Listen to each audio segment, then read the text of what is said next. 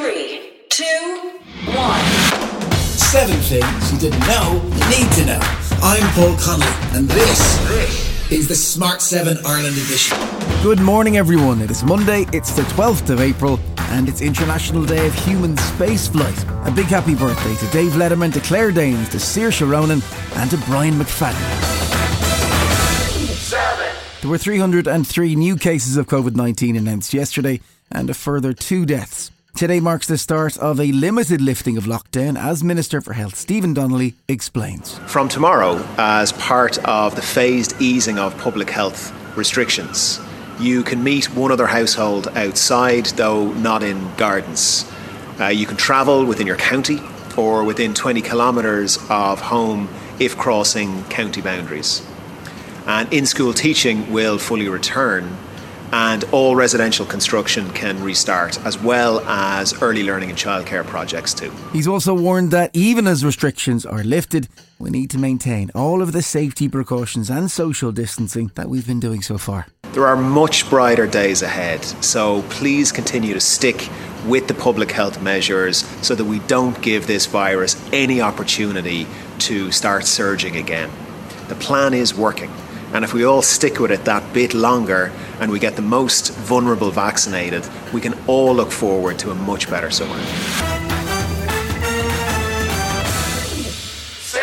The ongoing row over quarantine hotels continues, with airlines warning they've had a surge in bookings from countries who are about to be added to the quarantine list, including the United States. And there have been more court challenges to the new legislation, including two people who arrived fully vaccinated from Israel who have now been released. Derek Jennings told RTE News that he came from Israel where he was working because his father is terminally ill. I got a call two days ago to say that my dad had collapsed.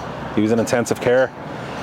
Um, I contacted my job. They arranged travel straight away, and I flew home. I, I, I booked the quarantine hotel, the prerequisite, you know, and my plan was to come home. I was advised to put an appeal in with the SLA, the state liaison officer, and to be honest, I, I, thought I'd be out that night. I really thought common sense would prevail, you know. Also, Israel, Albania, and St. Lucia have now been removed from the quarantine list entirely. As the violence in Northern Ireland rumbles on, former President Mary McAleese says the fault lies squarely with the British government and with the Northern Irish Protocol, which has led to unionist anger over Brexit. The situation that has been created has come out of, regrettably, a resentment of the downstream consequences of Brexit.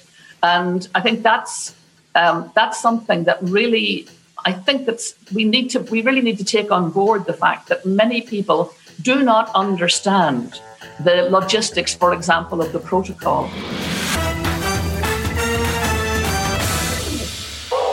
His Royal Highness, the Duke of Edinburgh, Prince Philip, passed away on Friday morning at Windsor Castle. A week of mourning will culminate in the official state funeral on Saturday afternoon, which will be televised. Prince Charles spoke of his loss.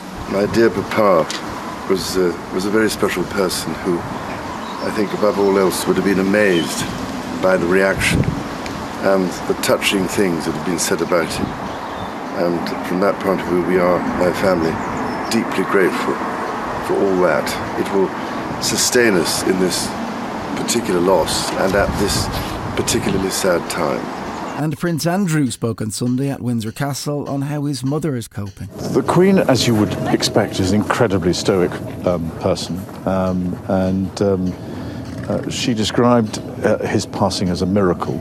In the, in, and, um, uh, and she's um, contemplating, I think is the way that I would put it. There, she described it as, as, as having left a huge void uh, in her life. As the funeral capacity will be only 30 people, Boris gave up his seat for a member of the royal family. Prince Harry is flying home, but Meghan's doctors advised her not to travel as it's too late in her pregnancy.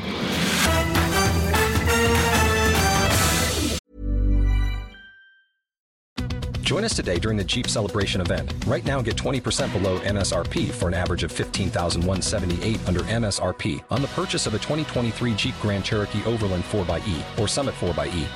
Not compatible with lease offers or with any other consumer incentive offers. 15,178 average based on 20% below average MSRP from all 2023 Grand Cherokee Overland 4xE and Summit 4xE models in dealer stock. Residency restrictions apply. Take retail delivery from dealer stock by 4 1. Jeep is a registered trademark.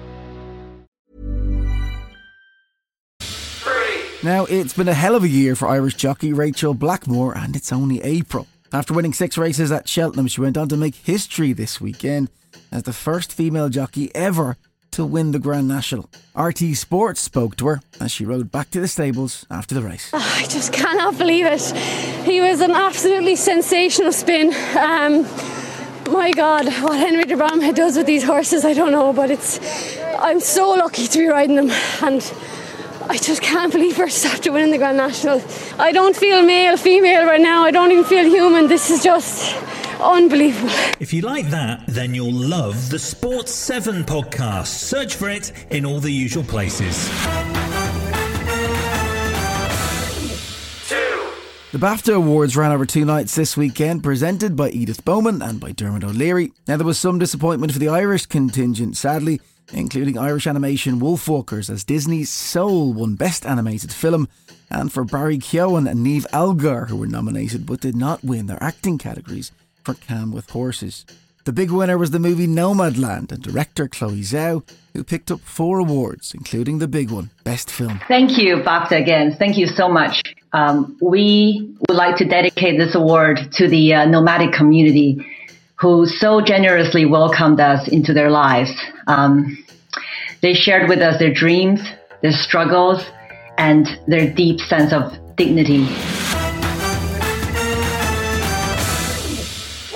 The death has been announced at 78 of Shay Healy, writer of the Eurovision winning song What's Another Year, musician, TV presenter, and of course star of RTE's Nighthawks and much more. He was always a modest man. I never set out to be a star. I set out to work in the business.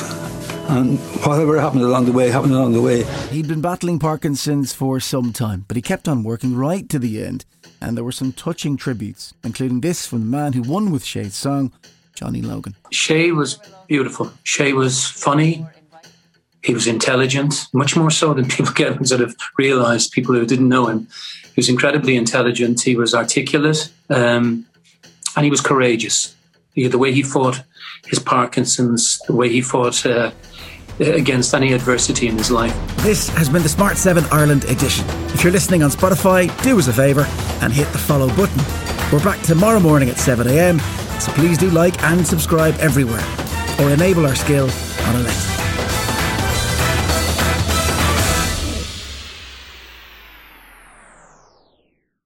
Hi, this is Kira from the Smart 7 Ireland edition. Just to let you know, we're pausing this podcast from Friday, the 25th of August, but you can still get up to speed in just seven minutes if you search the Smart 7 and catch up with our UK edition. Thanks for listening.